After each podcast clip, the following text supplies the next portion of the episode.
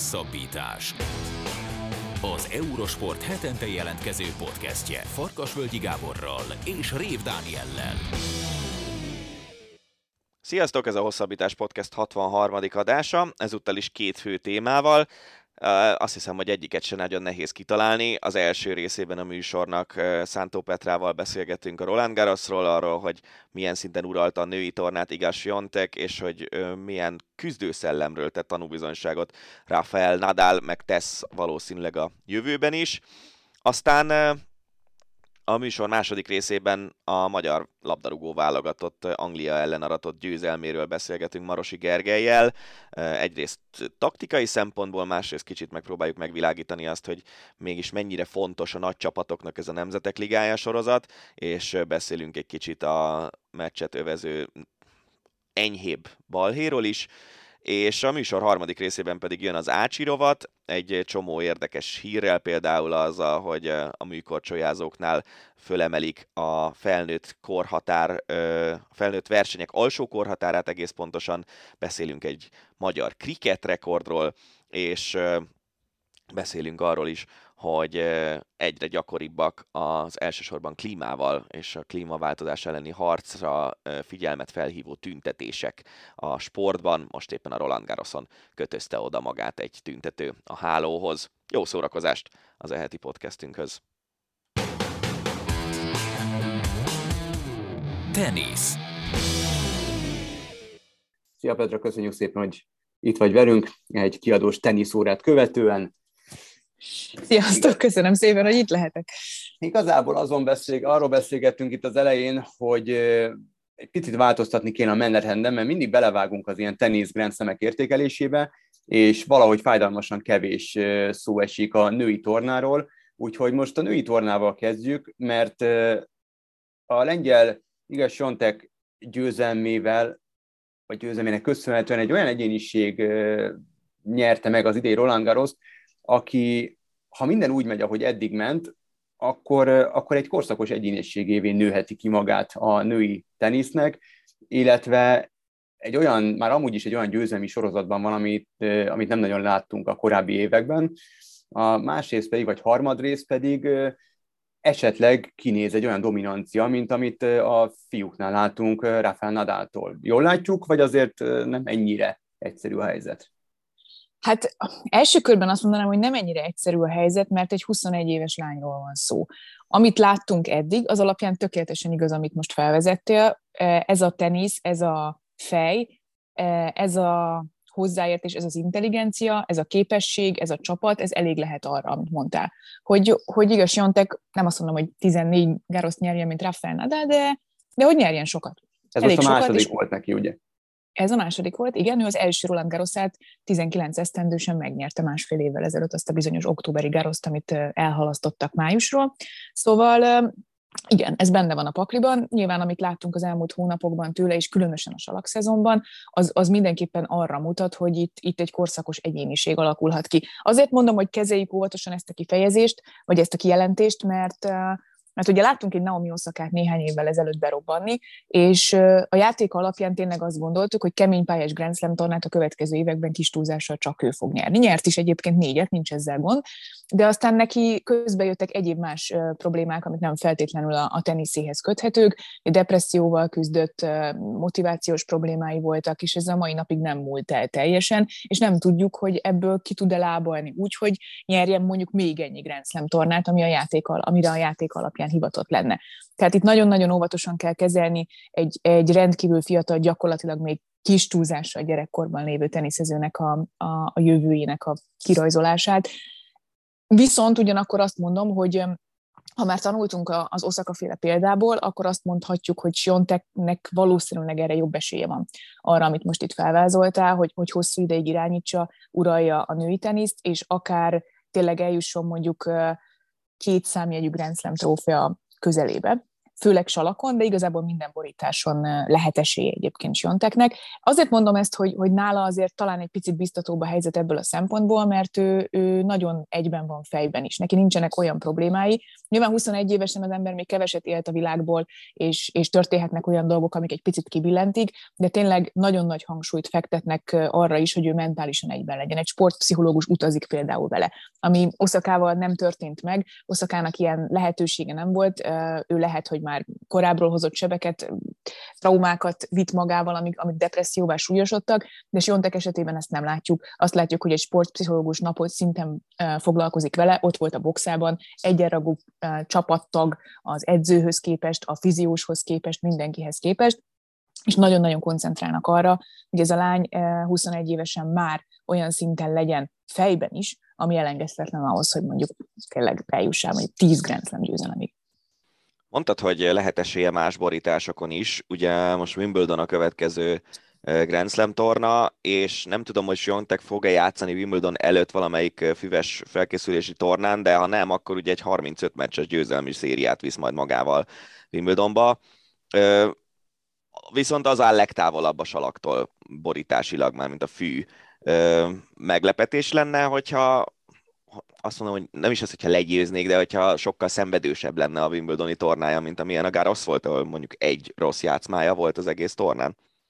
A szenvedősebb azt szerintem áll. Nyilván nagyon nehéz egy ilyen siker után, egy ilyen menetelés után egy, egy kisebb szünetet követően újra rögtön egy Grand Slam tornán játszani, és különösen ez a, ez a Garros Wimbledon egymás után ez az nehéz a teniszezőknek általában. Azok a teniszezők, akik, akik a Garroson nyernek életükben először Grand Slam tornát, általában Wimbledonban nem teljesítenek jól, teljesen függetlenül attól, hogy hogyan tudnak játszani a két borításon. Ez tényleg csak a legnagyobbaknak sikerült női és férfi szinten is.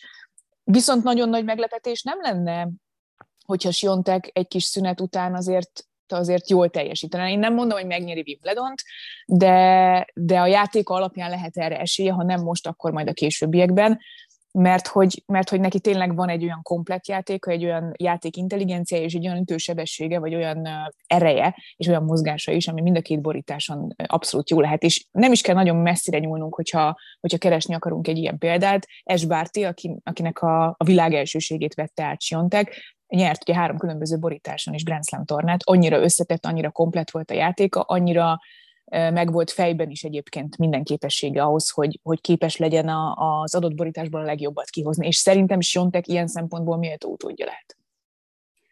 Ami feltűnő volt legalábbis számomra Siontekkel kapcsolatban, az, hogy fiatalkor ellenére fejben mennyire érett, mennyire, mennyire erős a játéka. Tehát az egy dolog, hogy nem lehetett nagyon kibillenteni, az egy dolog, hogy, hogy önbizalma van, egy ilyen győzelmi sorozat után ez, ez talán nem is meglepő, még akkor sem, hogyha fiatal, de játék közben, labdamenetek közben olyan okos döntéseket hozott, amit egy 21 éves nőtől nem biztos, hogy elvárhat az ember, vagy legalábbis nem sokszor látunk. Ilyen tekintetben tudod bárkihez is hasonlítani? Van még, megint... van még egy ilyen, ilyen fejben erős játék közben, jó döntéseket hozó játékos a női mezőnyben? Es Bárti volt az. Tehát, hogy nem véletlenül volt Esbárti egyébként világelső, és lehet, hogy maradt volna is egy ideig, vagy egy nagyon szép kis rivalizálás alakulhatott volna ki Siontekkel, hogyha ő még nem vonul vissza. Esbárti volt szerintem hasonló játék intelligenciájú teniszező, és talán az ő teniszéből is látszott az, hogy ő hogy ő nem csak megtanulta az ütéseket, hanem, hanem tud megfelelő ütéseket választani. Az, amit te mondtál, az nagyon fontos szerintem, főleg ilyen fiatalon nagyon fontos, hogy valaki tiszta fejjel tudjon gondolkodni egy labdamenetben, hogy megérezze azt, hogy mit kell játszani, és a, a rengeteg opciója közül, mert ugye az is, az sem egy, az sem egy könnyű dolog, hogyha az embernek annyira komplett, teljes, és jól variálható játéka van, és minden ütése megvan, hogy azok közül mindig a megfelelő döntést hozza de szerintem ő tökéletesen fel van készítve. Én akárhányszor hallottam Sionteket nyilatkozni, akár teniszről, akár másról, akár az életről, egész egyszerűen látszik rajta, hogy őt, őt valahogy nagyon jól nevelték, nagyon két lábbal áll a földön, abszolút tisztán látja a dolgokat, akár negatív, akár pozitív dolgokat is, és, és ezt a saját maga javára tudja fordítani. Nagyon-nagyon ritka ez szerintem, főleg ebben a korban. Elég érdekes lenne, hogyha Bárti gondolkodását elkezdeni egy kicsit piszkálni, az, hogy hú, milyen jó kis rivalizálás lehet ebből Siontekkel, és úgy dönteni, hogy visszatér. De térjünk át a férfiakra. mert nehogy abba a hibába esünk, hogy most róluk lesz kevesebb szó a, annál, mint ami megilleti Rafael Nadált elsősorban. 14. Grand Slam tornáját nyerte itt a Roland Garroson, ami önmagában egy egészen elképesztő szám, és összességében a 22-et, úgyhogy most már kettővel több Grand Slam győzelme van, mint bárki másnak a tenisz történelem során.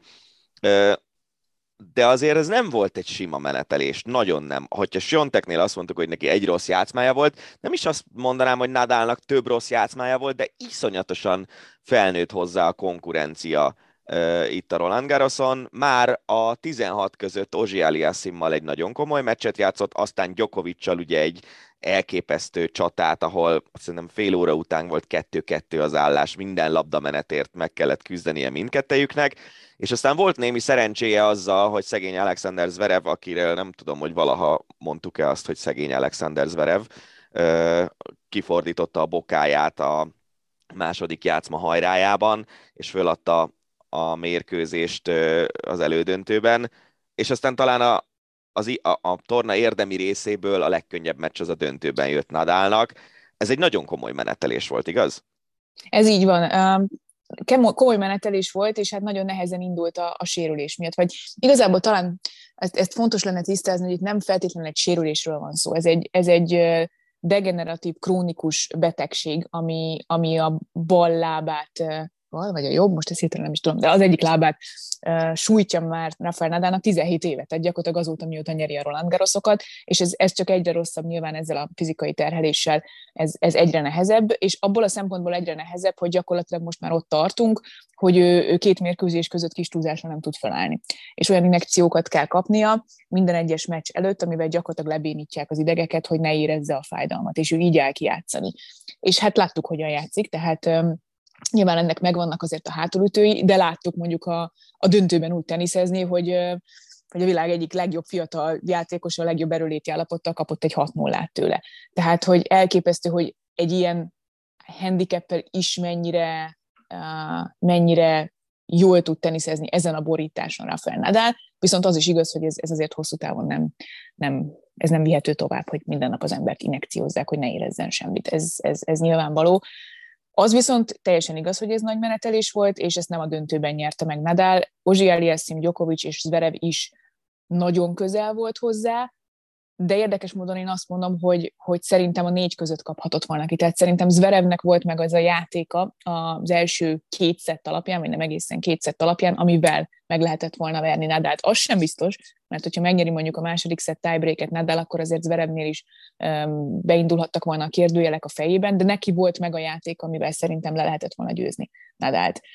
Így összességében azt mondom, hogy ez valami egészen földön túli, földön túli teljesítmény volt ezzel a ezzel a három meccsel bejutni a döntőbe.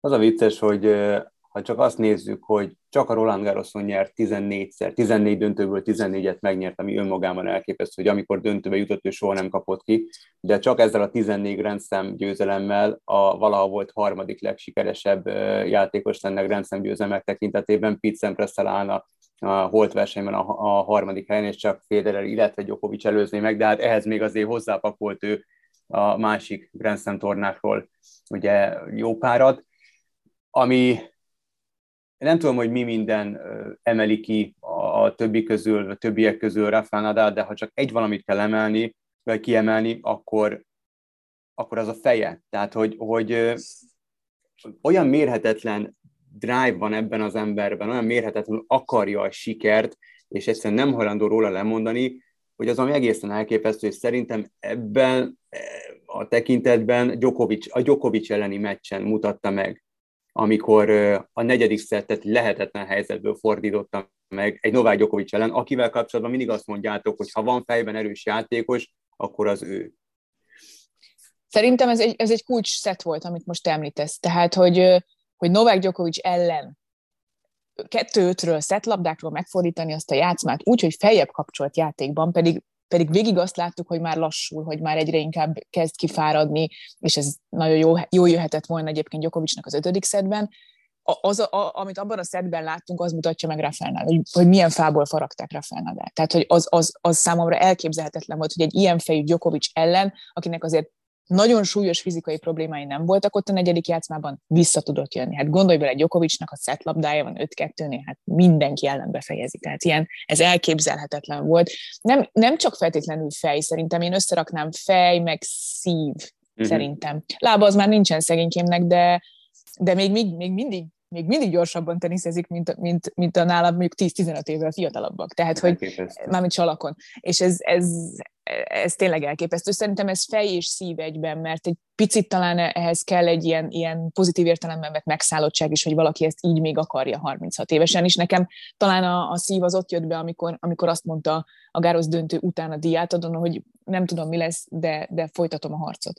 Én, én őszintén szóval azt hittem, hogy ilyen fájdalmakkal, ilyen um, fizikai hátrányjal azt fogja mondani a 14. után, hogy köszönöm szépen, és elég volt. De nem tudta azt mondani, és ez, ez sok mindent elmond róla. Szerintem ez mond el mindent róla inkább.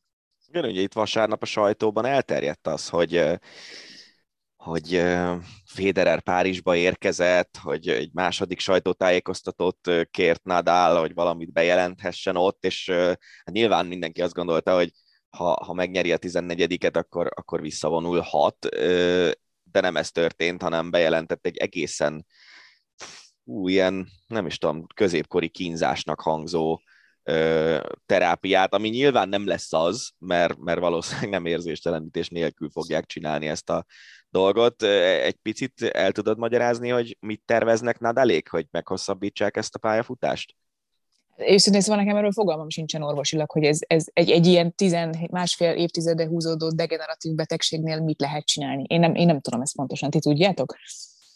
Én, én annyit hallottam erről a beavatkozásról, nevezzük ennek, hogy hogy gyakorlatilag tompítani fogják, még ha milyen, majd nem ilyen égetésszerű módszerrel akarják az idegvégződéseket Igen. Hát- eltompítani, hogy ne érezzen fájdalmat, tehát nem javítják az ő helyzetét, hanem, hanem azt szeretnék, hogy ne érezzen annyi fájdalmat, mint eddig. Tehát tulajdonképpen áll, állandósítják azt, amit eddig most meccsenként vagy edzésenként csinálták inekciókkal.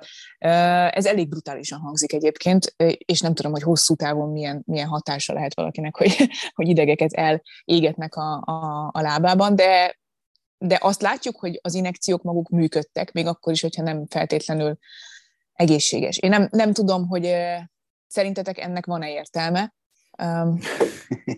Hát. Van-e, van-e értelme így? Őszintén nem tudom, valószínűleg mi halandó, tehát földi halandó fejjel gondolkozunk. Ti nem Igen. vonultatok, nem vonultatok volna vissza vasárnap?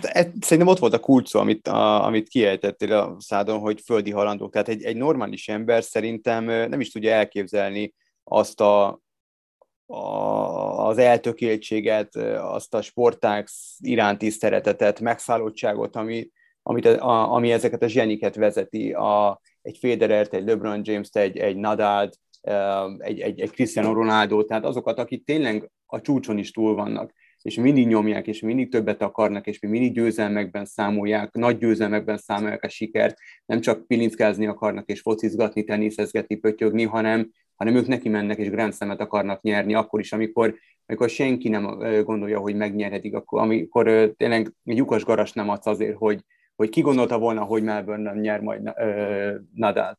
Senki, az ég egyet a világon, hogy ő kemény pályán még egyszer nyerni fog, aztán tessék, ott húzta be a 21-et, és innentől kezdve, tehát ő is abban a kategóriába tartozik szerintem, akit egyszerűen nem írhatsz, nem kérdőjelezheted meg. Tehát, hogy oké, okay, most elmegy erre a műtétre, biztos vagyok benne, hogy úgy fog sikerülni, hogy ha csak egy picit is úgy érzi, hogy jobb, mint eddig volt, akkor folytatja, aztán majd lehet, hogy úgy kell letolni a pályáról, mert volt egy ilyen mém az Instagramon, itt a belső oldalakon át is küldtem, hogy őszhajjal, őszszakállal, 2050-ben a 48. Grand Slam tornáját nyeri meg Rafael Nadal, és igazából nincs nagyon messze a valóságtól, tehát hogy meg akár el is lehet képzelni. Nekem, nekem az jutott eszembe, hogy hogyha Nadált egy másik nagyon nagy sportolóhoz kell hasonlítani, mindjárt elmondom milyen szempontból, akkor én Messi hez hasonlítanám. Abból a szempontból, hogy Messi is úgy töltötte el a pályafutását, hogy azért a pályán kívül neki olyan nagyon emlékezetes megszólalásai nem voltak, és én nekem Nadal pályafutásából se rémlik az, hogy ő nem tudom, valami emberi jogi kérdésben ilyen nagyon erősen kiállt volna bármi mellett, tehát hogy neki is a tenisz az élete, mint ahogy Messinek a foci, és valószínűleg azért is látjuk még őket a pályán, mert, mert ha ez már nincs, akkor marad az a jó élet, ami egyébként bármelyik őjüknek megadatik. Nyilván, hogyha az embernek, nem tudom, sok millió dolláros vagyona van, és Majorkán kell élnie, akkor azért el fogja tudni tölteni Nadal az élete hátralévő részét, majd ott az akadémiáján ütögetve. De hogy neki ez az élete. És mondjuk sokkal inkább gondolom azt, hogy például egy LeBron James vagy egy Cristiano Ronaldo, ők ő nekik van más is, ami igazán fontos az életben, mint a család meg a sport. Van benne valami egyébként, ez teljesen igaz lehet, hogy, hogy egész egyszerűen olyan szinten bele vannak égve, szó szerint most már, mert tényleg ezek szerint égetik a, az idegeit, szóval hogy be, bele van égve már az egész, az egész genetikájába az, hogy, hogy tenisz, tenisz, tenisz, tenisz, tenisz, és ő szeretne kimenni, és napi nem tudom mennyit edzeni azért, hogy aztán ezt a teljesítményt tudja nyújtani, mert itt ugye nem csak arról van szó, hogy most akkor, akkor de elvégzik ezt a beavatkozást, és akkor utána halomra nyeri a grenzlemeket, elvégzi ezeket a beavatkozásokat, vagy beavatkozást, és aztán visszamegy napi négy vagy öt órát edzeni, azért, hogy ezt a fizikai terhelést a legjobbak ellen, és most már egyre fiatalabbak ellen majd, majd vívja. Én, én voltam Majorkán ott a, a, az akadémián, a leghátsó, legkülső salakos pályán, a legnagyobb melegben órákon keresztül ugyanazt a tenyerest ütötte ezerszer. Láttam, tehát, hogy és akkor már 12-szeres Grand Slam bajnok, vagy Roland Garros bajnok volt. Tehát már semmi nem kellett volna, hogy hajtsa, de ott volt, és csinálta, csinálta, csinálta, csinálta, és ilyet csak azok, azok, azok csinálnak, akik úgy gondolkodnak, mint ahogy ezt te is elmondtad, mint ahogy Messi.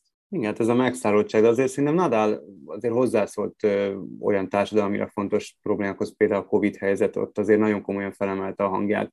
Um, és uh, ami, ami vele kapcsolatban szerintem biztos, hogy ki kell emelni, az a, az a mérhetetlen szerénysége.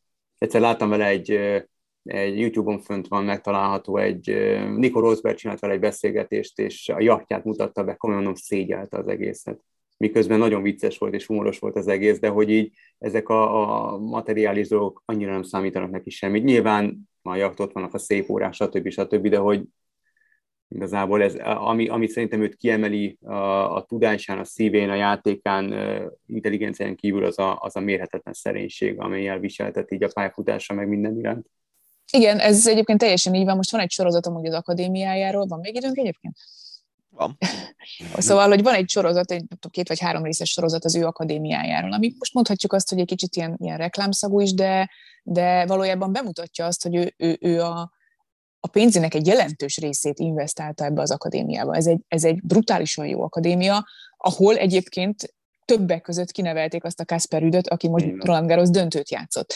Tehát aki, akinek a, egy olyan akadémia, amire Roger Federer azt mondta, hogy ha valahova elviszem a gyerekeimet, akkor idehozom őket. Tehát ez, ez, ez elképesztő mennyiségű munka, pénz és szakmai tudás van ebben, ebben az akadémiában. Tehát nem csak beletolta a pénzt, aztán csináljatok valamit, hanem, hanem benne van a sorozatban, hogy ő ott áll és magyaráz a kis csávónak, hogy és ki is van akadva, amikor a kis csávó nem jól üti a fonákot. Tehát, hogy így olyan szinten, olyan szinten van benne ebben az egészben, ahelyett, hogy igen, vette egy jaktot, persze, de ennyi. Tehát ennyi. Ő világ életében szeretett horgázni, jaktozni, mert Majorkán született, jó neki, de ezen túl neki nincsen, nincsen semmilyen evilági hívság az életében, hanem, hanem ezt, azt a temérdek pénzt is visszatolta a teniszbe. Nagy részét gondolom. Meg azért hát persze marad még, de... Na, nagyon kíváncsi leszek, hogy ez innen hova vezet ez a pályafutás, mert tényleg amit ő elért, tényleg most már szerintem nagyon egyértelműen ki lehet jelenteni, hogy jelen pillanatban azt kell, hogy mondjuk, hogy ő a valaha volt legnagyobb teniszező, és ezután még benne van az a vágy, hogy átessen egy nagyon furcsa procedúrán, utána megpróbálja csak azért, hogy még játszhasson azon a szinten, ahol most játszik, ez, ez, a, ez az akarat, meg ez a játék iránti szeretet, ez, ez nagyon kevés sportolóban van meg, azt hiszem. Petra, egy kérdés maradt hát. Na mondd akkor. Mit keresett Federer Párizsban? Mert ezt nem tudtuk meg. Ez egy jó kérdés. Őszintén szóval én, én, én, én mindig abban bíztam, volt egy ilyen, van egy ilyen, van még mindig van egy teória, mert megvalósulhat, hogy ők, ők, ők olyan jó haverok, hogy összebeszélnek, és egyszerre fognak visszavonulni. Az mekkora menőség lenne. Az jó lenne, Léverkupán De, le, de játszhatnának, mondjuk, játszhatnának egy párost előtte. Ezt erre gondoltam, hogy Léverkupán párosoznak, és az az utolsó meccsük. Azért az elég Az nagy lenne, az egy nagy kilépő lenne. Igen, igen. Hát, ha megvalósul még. Persze nem kívánom egyikőjüknek se, hogy visszavonuljon, de, de nyilván Előbb-utóbb visszafognak. Ja, magunknak nem kívánjuk az önzőt. Így, eh, pontosan, pontosan, igaz, igazad van, igazad van, igazad van. Labdarúgás. Az előző héten lejátszotta a Magyar Labdarúgó válogatott a Nemzetek Ligájában első mérkőzését, ugye halálcsoportba kerültünk, és rögtön az angolokkal játszottunk egy összecsapást hazai pályán, elvileg zárkapus mérkőzésen, de miután az MLS gyermekeket delegált a mérkőzésre, ezért volt legalább 30 ezer néző. A meccset, amely 1 0 magyar győzelemmel ért véget, Marosi Gergő barátunkkal, sportújságíró kollégánkkal fogjuk kibeszélni. Szia Gergő, köszönjük Sziasztok. szépen, hogy elfogadtad a meghívásunkat. Hát emberemlékezet óta nem sikerült legyőzni az angolokat, de ami talán ennél fontosabb, hogy legalábbis számomra, hogy nagyon meggyőző játékkal rukkolt elő Márko Rossi csapata. Te is így érzed? Te is így gondolod? Nehéz lenne másképp gondolni, sőt, szerintem nehéz lenne mást mondani erre, mint hogy amióta Rossi a kapitány, szerintem messze ez volt a legjobb mérkőzése a válogatottnak. Még úgy is, hogy nyilván tudjuk, hogy azért voltak még bravúr eredmények, tehát mondjuk a horvátok 2-1-es hazai legyőzése és selejtezőn, vagy mondjuk az EB-n a németek és franciák ellen kiharcolt x amik azért, hogy mondjam, tehát intenzitás meg tét szempontjából azért más szintet képviselnek, mint a Nemzetek Ligája, ami valamilyen egy ilyen elég kellemes kompromisszum a nagyon tétmeccs, tétmeccsek, és a felkészülési meccsek között, tehát több mint egy felkészülési meccs, de mondjuk talán nem annyira fontos mindenkinek, mint mondjuk egy selejtező. De hát ez semmivel nem kisebbíti Márko Rossi csapatának az érdemeit, pláne az azért, mert tényleg, ahogy mondtad is, hogy magában a játékban sokkal jobb volt a magyar válogatott, mint korábban. Ugye ezt szerintem többször végigvettük, hogy a, addig, addig tök jó, amíg védekezni kell általában a magyar válogatottnak, nagyon szervezett védekezés, nagyon sok munka van beletéve, nagyon jól össze van csiszolva, akkor van probléma, hogyha támadni is kellene, főleg ö, hazai pályán, és ehhez képest egy világklasszis szintű csapat ellen nem az, hogy nyert a magyar válogatott, hanem úgy nyert a magyar válogatott, hogy egyébként még a mondjuk a tiszta helyzetek, vagy a helyzetek minősége alapján is nyernie kellett, amire abszolút nem számítottam. De ez minek köszönhető? Tehát varázsütésre mi változott? Felállás, taktika, fejben változott valami, játékosok elhitték, hogy ezek az angolok verhetőek, esetleg ez nem az az angol válogatott volt, nem akarom kisebbíteni az érdemet, esetleg nem vették olyan komolyan a, a, a vendégek ezt az összecsapást. Nehéz ezt megállapítani, hogy mi vezethet, mi vezethet ehhez. Hát az nyilván azt, azt szerintem nem vitathatja el senki, hogy mondjuk egy Európa-bajnoki meccset, vagy egy EB selejtezőt, vagy egy VB selejtezőt mindenki sokkal komolyabban vesz. Uh-huh. Egyébként mondjuk lehet, hogy mi is. Tehát ez nem csak az ellenfélre vonatkozik, de mondjuk a magyar játékosoknak ott van az extra motiváció, hogy ilyen csapatok ellen, főleg sorozatban nagyon ritkán lehet játszani. Ilyen csapatok ellen ritkán mutathatják meg magukat. Hát az angoloknak meg ez mondjuk egy mérkőzés a brutális és nagyon hosszúra nyúló szezon után legvégén, amikor nyilvánvalóan a hát, hátuk közepére nem kívánják annyira az egészet, de tegyük hozzá, hogy mivel a világbajnokság most el lett csúsztatva ősszel, őszre, azért itt most mindenki igyekszik bizonyítani Gareth Southgate-nak mondjuk az angoloknál, vagy a németeknél ugyanez lesz a helyzet, hogy az olaszoknál nem, mert ők nem jutottak ki, de, de azért ez nem tét nélküli maguknak a játékosoknak. Mert ha mondjuk itt nagyon rossz teljesítmény nyújtasz, akkor jó, még lesz egy, az ősz nagy része ott lesz, hogy meggyőz a szövetségi kapitányt, de lehet olyan rossz pontokat húzni, vagy olyan jó pontokat húzni ezeken a mérkőzéseken, ami azért elősegítheti, vagy hátráltathatja a VB keretbe kerülésedet, ami azért minden játékos szempontjából nagyon fontos. Tehát az angolokat szerintem ez, ha más nem, ez motiválhatja. Taktikailag én nem láttam nagyon nagy különbséget, ugyanazt láttam jobban. Ugyanazt láttam jobban, illetve annyit lehetett látni, hogy a magyar csapat látványosan jobban tudja, hogy mit kellene kezdeni a labdával, hogyha előrefelé kell játszani. Amikor a labda a magyar csapatnál van, akkor sokkal, sokkal jobb volt.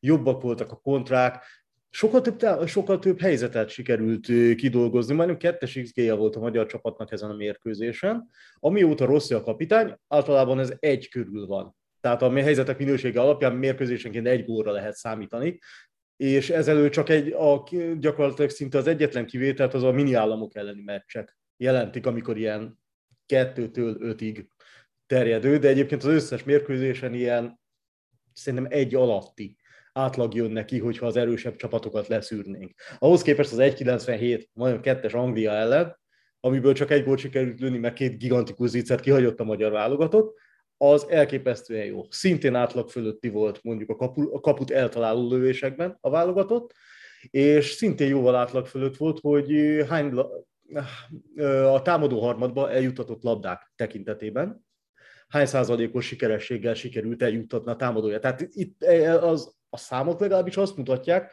hogy itt valami, ha nem is megfordul, de jobban működött, mint korábban, könnyebb volt eljutatni. Most egyébként mondhatnánk azt, hogy az angolok pont azért, mert a viszonylagos tétnélküliség számukra, miatt kevésbé játszottak, intenzíven megfáradtak voltak. Ez lehet, de egyébként az intenzitás meg letámadás mérő mutatóik nem nagyon maradtak el attól, sőt, lehet, hogy még egy kicsit jobb is volt, annál, amikor 4 0 nyertek.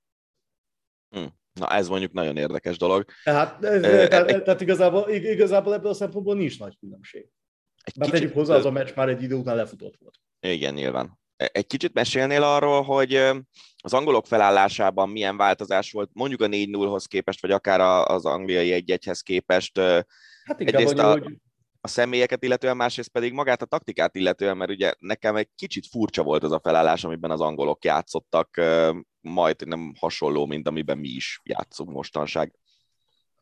Hát igazából inkább a, szerintem itt inkább a személyi cserék voltak azok, amik befolyásolták az angolok játékát. Tehát azért ez nem, a, nem teljesen az angol csapat volt, amire lehetett számítani mondjuk ilyen vagy egy Justin, vagy Bowen, Bowen kimondottan jó teljesítmény nyújtott.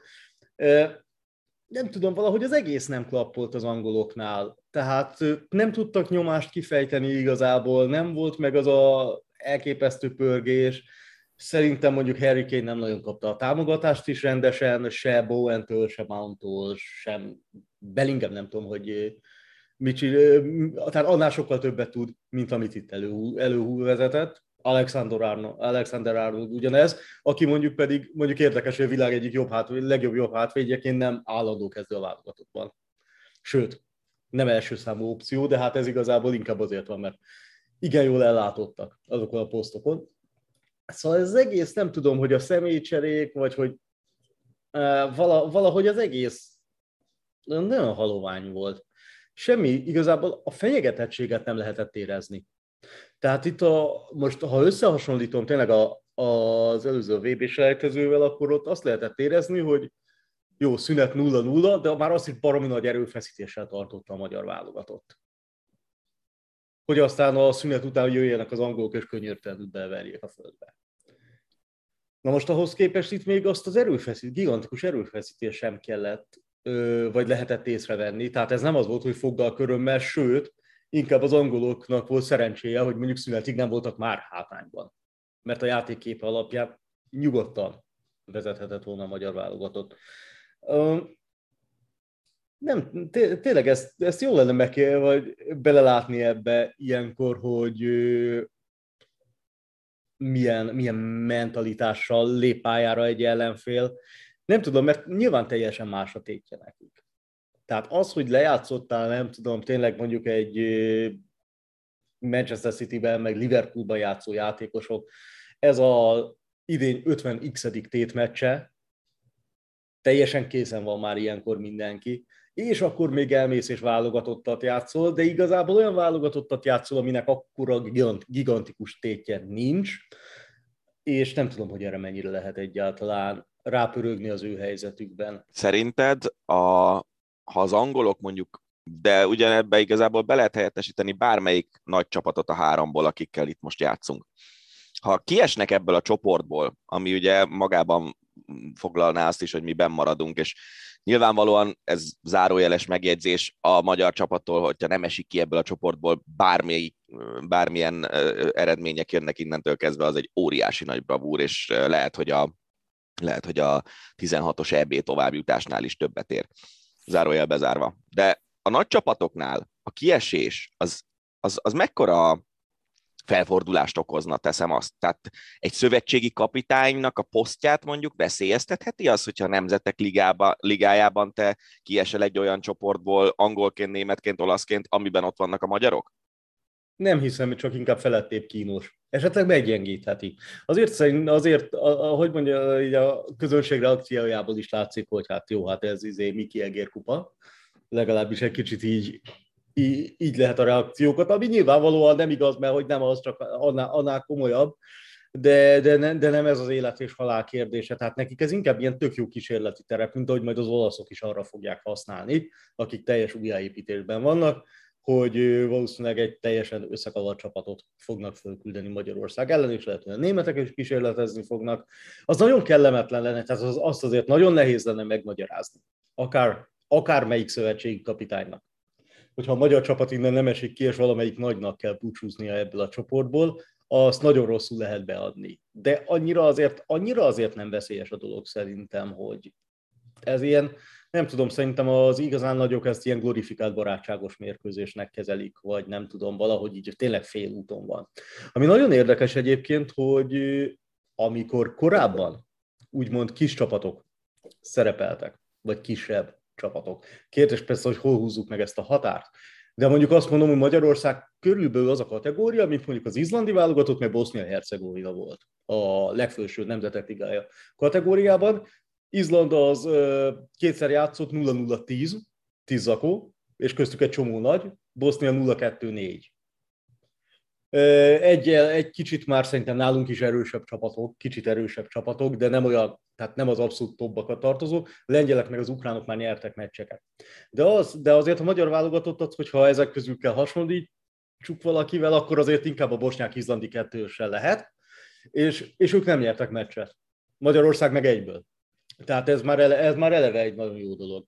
Nem tudom egyébként, hogy ez lehet ám nagyon hasznos tapasztalat a magyar játékosoknak, mert még mindig azért ezekkel a csapatokkal nagyon ritkán játszunk. Ezekkel a csapatokkal nagyon ritkán játszunk, és kevés a tapasztalat az ilyen szintű futball ellen. Most már egyre több nyilván az EB szereplés, meg az, hogy ott is halálcsoportba kerültünk, az segített, meg most ez is.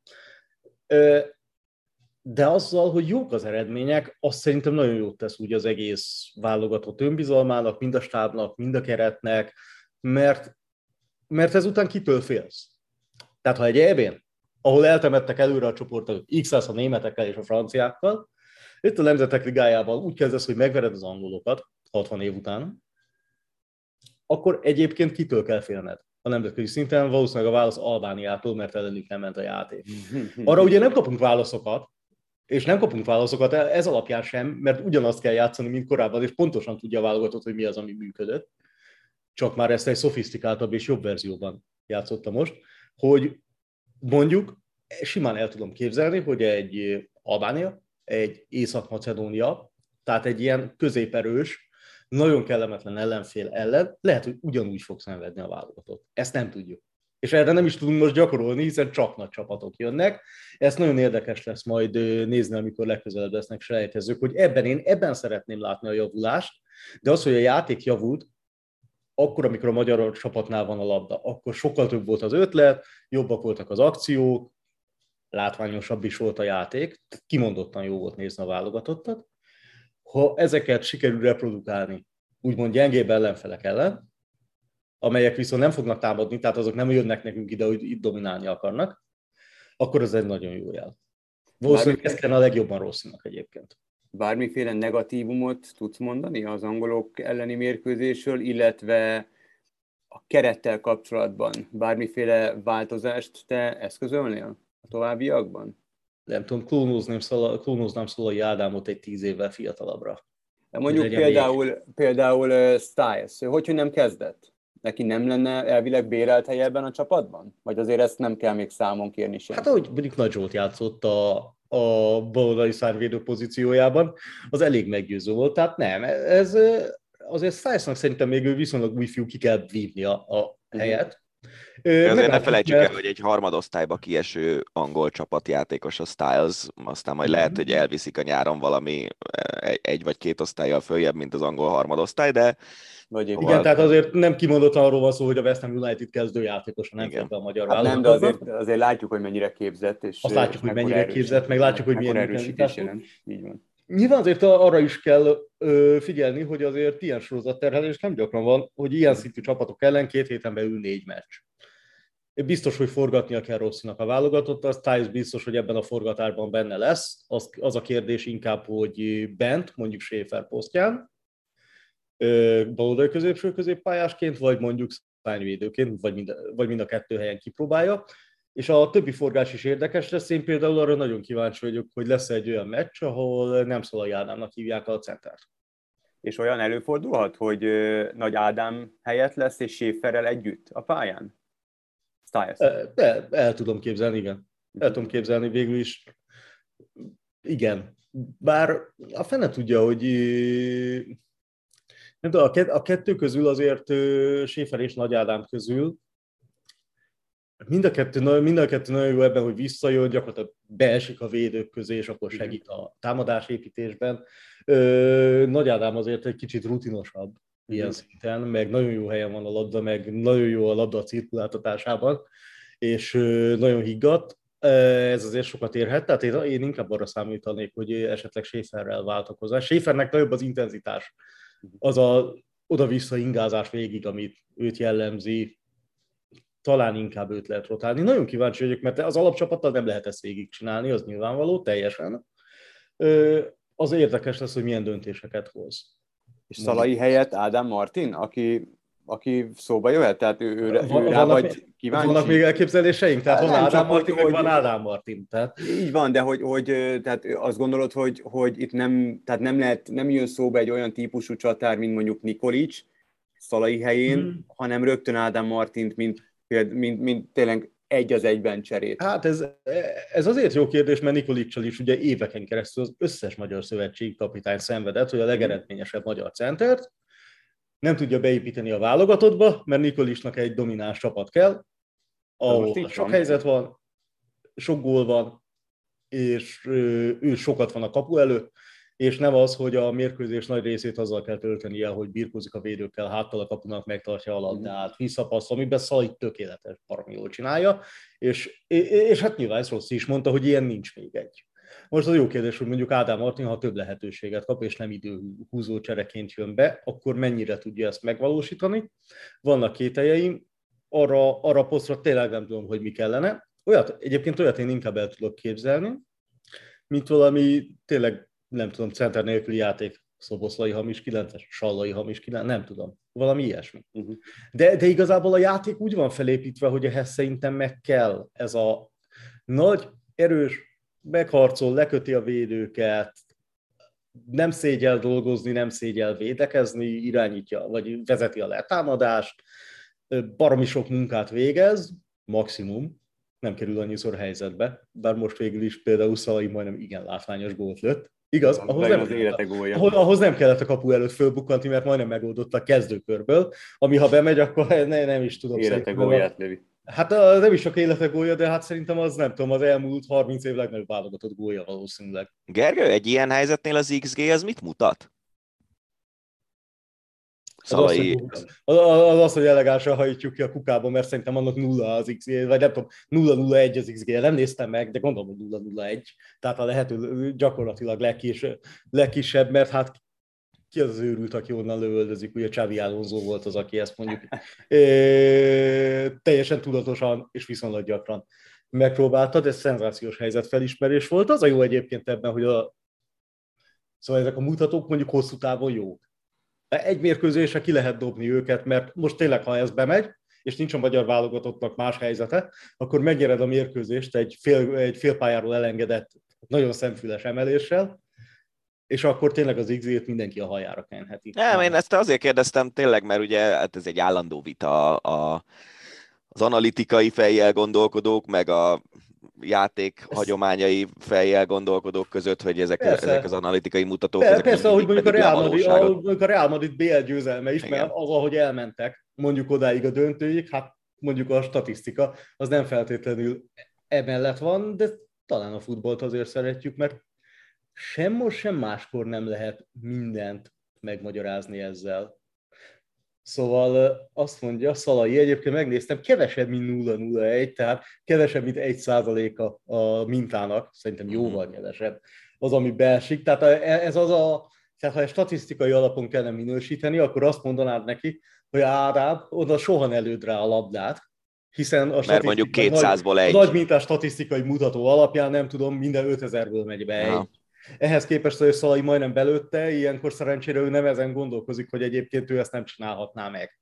Világos. Hát majdnem. De, de, de szerintem ez, ez, ez az egyik legjobb dolog a fociban, hogy lehet, és baromira nagyon-nagyon-nagyon sokat javít szerintem a játékkal kapcsolatos diskurzuson az, hogy egyre több és több mutatót látunk, tudunk értelmezni, újabb keretezések, újabb elméletek születnek, újabb mutatók születnek, de ennek ellenére azért ez egy olyan játék, amiben rendkívül kevés gól esik, és ha rendkívül kevés gól esik, akkor egészen furcsa helyzetekből is lehet, és, és, és lehetnek olyan eredmények, amiket nem támasztanak el a statisztikai mutatók. Most, ha visszatérünk a magyar angolra, akkor ebben tényleg az volt az nagyon meggyőző, hogy itt most még a statisztikai mutatók is egyébként azt támasztják alá, hogy a magyar csapat megérdemelten nyert. Beszéljünk egy kicsit arról, ami az angol sajtóban volt, és gyorsan a véleményedet kérdezem igazából a dologról. Egyrészt két, két dolgot emeltek ki. Az egyik az az volt, hogy hiába az elvileg zárt kapus meccs, a 30 ezer gyerek egy jelentős része is ki tudta fütyülni azt, amikor az angol játékosok letérdeltek a mérkőzés elején. A másik pedig az, hogy talán egy kicsit könnyű síppal ítélte meg a játékvezető a büntetőt. Ezekről a történetekről mit gondolsz? Kezdjük a másikkal, az könnyebb. A könnyű síppal befut büntető, könnyű síppal, de, de ott volt a szabálytalanság, tehát ezt meg lehetett adni, legfeljebb azt lehet mondani, hogy ezt más pályákon nem adják meg. Ezt még az angolok se vitatták egyébként is, egyébként sem, hogy buta szabálytalanság volt. Azt mondták, hogy könnyen megadta, könnyen esett, könnyen megadta. Oké, okay, de a szabálytalanság ott volt akkor meg. A másik. Egyrészt ez, ez egy ilyen vicces, hogy ugye zárkapus mérkőzés helyett van 30 ezer gyerek, akik, megis, akik közül valakik megismétlik azt, ami miatt egyébként, vagy az egyik dolgot, ami miatt a büntetést kapta a csapat. Ennek azért ö, tényleg van egy ilyen árnyoldala, de szóval nem, nem, nem feltétlenül szimpatikus egyébként nekem az se, hogy az angol sajtó erre rápörög. Ö, azt sem feltétlenül tartom jónak, hogy ezekkel a gyerekekkel volt kísérő, ezt nem lehetett előre tisztázni, hogy ilyen nincs. És nyilván sokan miért? Mert vannak, akik elkezdik, aztán egy csomóan betársulnak. Persze. Szerintem ez a tipikus ilyen tömegnyomás, ami bármikor előfordulhat. Tehát nem arról van szó, hogy Magyarországon kis rasszistákat nevelnek, mert ez hülyeség. Meg egyébként sem feltétlenül netto rasszizmus mondjuk egy gesztusnak a kifütyülése. Ugyanakkor szerintem ez mondjuk inkább tiszteleti kérdés, tehát hogyha mondjuk én lennék kísérő, akkor viszonylag egyértelművé tesszük, hogy nem, semmilyen gesztust, tök mindegy, hogy milyen gesztus, és most vonatkoztassunk el a térdeléstől. Miért fütyülött ki az ellenfél egy gesztusát, vagy az ellenfél himnuszát? Most szerencsére ilyen nem volt, tehát a himnuszok teljesen rendben lementek. Miért nem? Engem annak idején mondjuk arra neveltek, mondjuk nagypapám vitt ki, hogy tapsoljam meg az ellenfél himnuszát is, ne pedig kifütyüljem. Szerintem ezek abszolút nevelési kérdések. És ha ezt előre tisztázod, hogy az ellenfélnél nem kell reagálni erre, semmi, csinálják, oké, okay. 20 másodperc elment az életünkből, köszönjük szépen. És ha erre nincs reakció, akkor mi van? Akkor nem kell erről beszélni, és akkor Persze. nem kell megint ezen pörögni. És igazából szomorú, hogy megint ezen kell, vagy nem kell pörögni feltétlenül, mert szerintem ez a mérkőzéshez képest ebben az esetben periférikus volt, de minden esetre hagy egyfajta rossz száj is sajnos. Volt, mint pörögni. Abban minden esetre kivételesen azt hiszem egyetértünk Kovács Zoltánnal, hogy mi sem a gyerekeket hibáztatjuk emiatt a történet miatt. Gergő, köszönjük szépen a beszélgetést. Köszönjük szépen. Ácsi hét legérdekesebb hírei. Folytassuk az Ácsi rovattal, ezúttal is összegyűjtöttük a mögöttünk hagyott hét általunk legérdekesebbnek vélt híreit, és ezeket fogjuk kommentálni.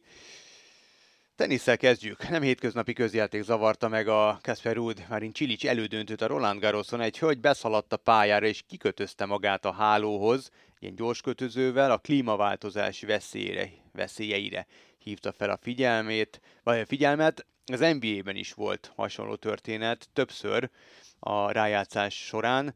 Úgy látszik, hogy ez most egyfajta divat lett. Kerékpárversenyeken is volt olyan verseny, ahol volt ilyen, hogy be, Liège-Bastogne Liège, az egyik nagy egynapos, begurul Evenepul, és mögötte futott egy csávó ilyen Climate Justice Now pólóban. Azt gondolom, hogy nem jó irány az, hogyha ö, megzavarunk ezzel eseményeket, de mondjuk, hogyha nem zavarod meg az eseményt, mint ahogy ez a bringa versenyen is történt, hogy ott volt egy, nem tudom, fél perc, egy perc, mire a következő csoport jött, nyugodtan ő ki lehetett onnan venni, az engem kevésbé zavar. Ez, hogy egy teniszmeccs közepén odaláncolod magad, és ezzel tényleg a játékosoknak a, a sport teljesítményét is befolyásolod, mert mindenki másképp reagál egy ilyen történetre, ez, ez nem tetszik, de, de hogyha úgy tudod ezt megtenni, hogy, hogy nem zavarod meg a sportesemény sport részét, az, az engem annyira nem zavar. Így van, ez egy nagyon fontos kérdés természetesen. Meg bármi másról is lehet szó. Tehát... Abszolút, tehát társadalmira fontos kérdésekről Abszolút, hát csak én szerintem ez, ez visszaüt, hiszen aki berohan a pályára, a, ilyen esetekben rögtön nem mutatják, tehát elveszik a kamerákat uh-huh. abban a pillanatban, utána pedig ki tudja, hogy mit kap a, a biztonsági személyzettől, szóval ennek van talán jobb módja is, szerintem.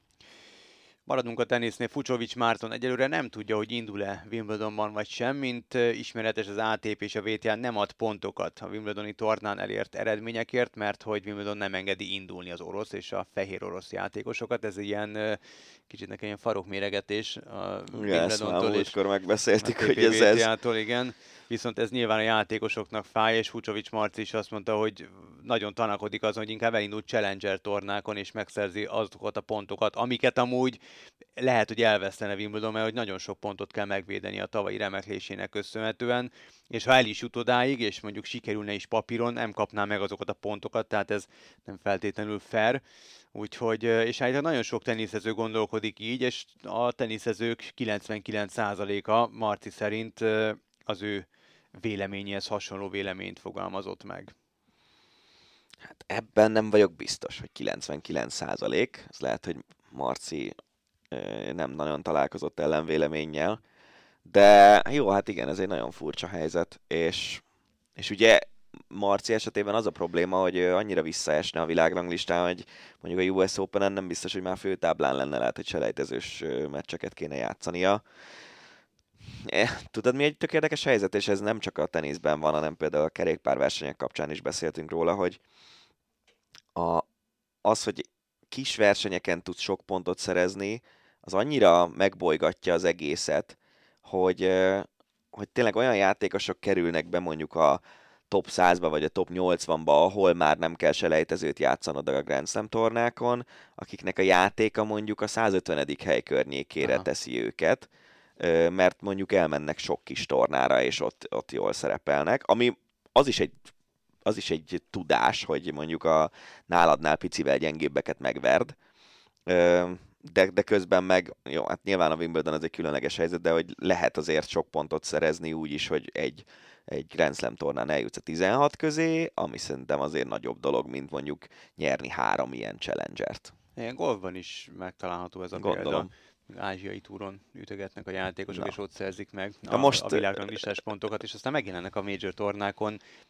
számunkra is így van, meglepő igen, módon, igen. ezzel a néven nem nagyon találkoztam még, és nyilván nem feltétlenül hozzák azt a szintű játékot. Bringában ez ö, annyira jelen van, hogy most ö, újra lesz ö, Tour de Langkawi, az egy maláj ö, kerékpárverseny, ami egyébként nem volt egy rossz verseny, az Eurosporton is közvetítettük néha, de hogy azért az a szintű európai verseny, mint amilyen szinten van hivatalos besorolásban ez a Tour de Langkawi, ott ö, fantasztikus versenyzők indulnak az ilyen európai versenyeken.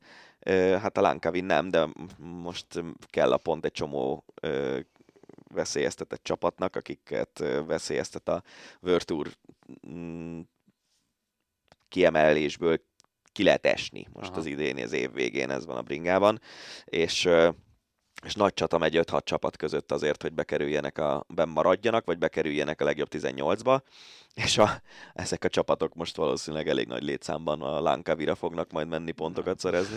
10-9. Ja. Váltsunk focira három Premier League klub és a Ferencváros is élénken érdeklődik állítólag Callum Stiles, a magyar válogatott angol származású, de honosított több poszton is bevethető játékosa iránt. Nagyon remélem, hogy nem jön haza Mármint nem haza, hanem ide. Én is, én is remélem. Mert az tény, hogy a Fradi elindulhat majd a BL selejtezőben, és adja Isten, hogy bekerül a csoportkörbe, de azért arra nagyobb szansz van, hogy az Európa Liga csoportkörében folytathatják majd. Ugye Siger Dávid is hasonló módon beszélt a Fradi remélt európai meneteléséről, de azokon a mérkőzéseken kívül a többi meccs az kvázi semmit nem ér nemzetközi szinten, tehát hogyha igazából fejlődni akar Calum Stiles, akkor én akkor nem jön, hát nem jön Magyarországra, remélem a stábja is így gondolja. Ha igaz, hogy Premier League csapatok is vinnék, akkor nem lehet kérdés persze, szerintem. Persze. Visszavonult Carlos Tevez, bajnokok ligája győztes volt, ugye Manchester United bajnokságot is nyert, aztán játszott a Cityben is, a United szurkolók nem nagy örömére. 2004-ben olimpiát nyert, háromszor volt ezüstérmes a Copa Amerikán. Hát ő is egy olyan típusú játékos volt, de ez nagyon sok argentin csatára vagy gólvágóról elmondható, akit fiatal korában, amikor berobbant, rögtön az új Maradónának, Maradónaként bélyegeztek meg. Én nagyon szerettem a játékát, mert egy ilyen erős, apró termetéhez képest egy, egy nagyon erős, szívós játékos volt, aki tényleg vontotta a gólokat. Én nagyon bírtam. van egy olyan Wikipédia oldal, hogy New Maradona, Pablo Aymar nyilván ott van, Rikelme ott van.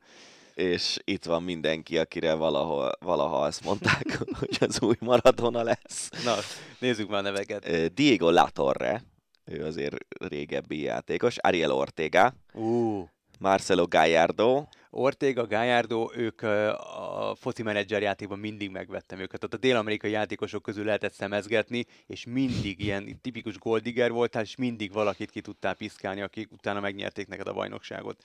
Tudod, mi Ariel Ortega beceneve? El Burrito. szóval Gallardo Franco di Santo, bevallom, hogy róla nem hallottam. Sem.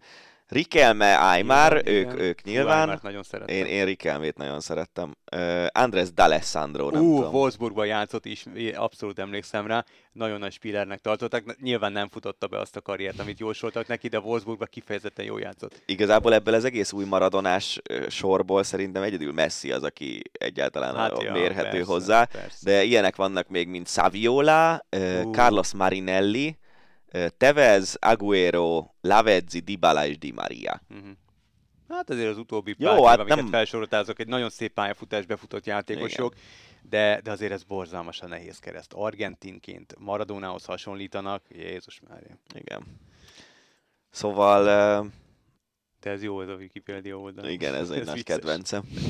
Na hát, ami meg nagyon vicces, az a következő hír. Szóval hivatalosan sérülés, de pletykák szerint belső konfliktus miatt került ki a Nemzetek Ligája júniusi mérkőzéséről, tehát a magyarok elleni mérkőzés keretéből az olasz labdarúgó válogatottban játszó Nicolo Zaniolo.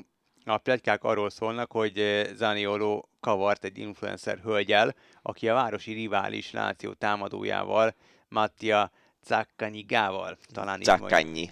Zakkanyival házasodott össze, és szült neki gyereket. Viszont Még a Róma... nem, ö, terhes. Terhes? Aha. Na, viszont a, a Róma szurkolók szerint Zánioli a gyerek apja, és ezen gondolatukat meg is énekelték a konferencia liga döntő után, ami nyilván Zániolinak tetszett, de Mancini szövetségi kapitánynak már kevésbé, mert hogy azért ez nyilván egy kicsit, hogy mondjam, hát finoman szólva is ellentéteket szülhet. Amúgy Zanioli elég nagy kópé, mert az influencerrel akkor jött össze, amikor barátnő éppen a gyermekét várta.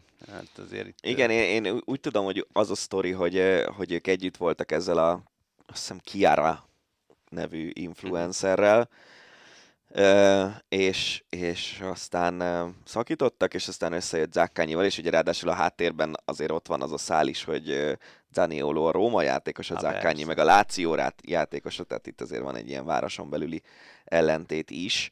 Üm, vicces, vicces sztori. Megérted egyáltalán az, hogy, az, hogy el tudod képzelni, hogy Magyarországon, nem tudom, ünnepli a Fradi a bajnoki címét a szurkolókkal, és akkor a, egy olyan történet, hogy egy, egy újpest játékosról azt énekli, azt énekli a Fradi szurkolótábora, hogy, hogy nem tudom, a Sanyi gyereke az igazából a Józsié. Ezt simán el tudom Nem képzelni, tudom, meg azt is, í- hogy akár a válogatott kereten belül vannak ö, olyan ellentétek, hogy ezért vagy azért ezt vagy azt nem feltétlenül biztos, hogy meghívják. Én mindent el tudok képzelni. A labdarúgásban, illetve a magyar labdarúgásban is főként.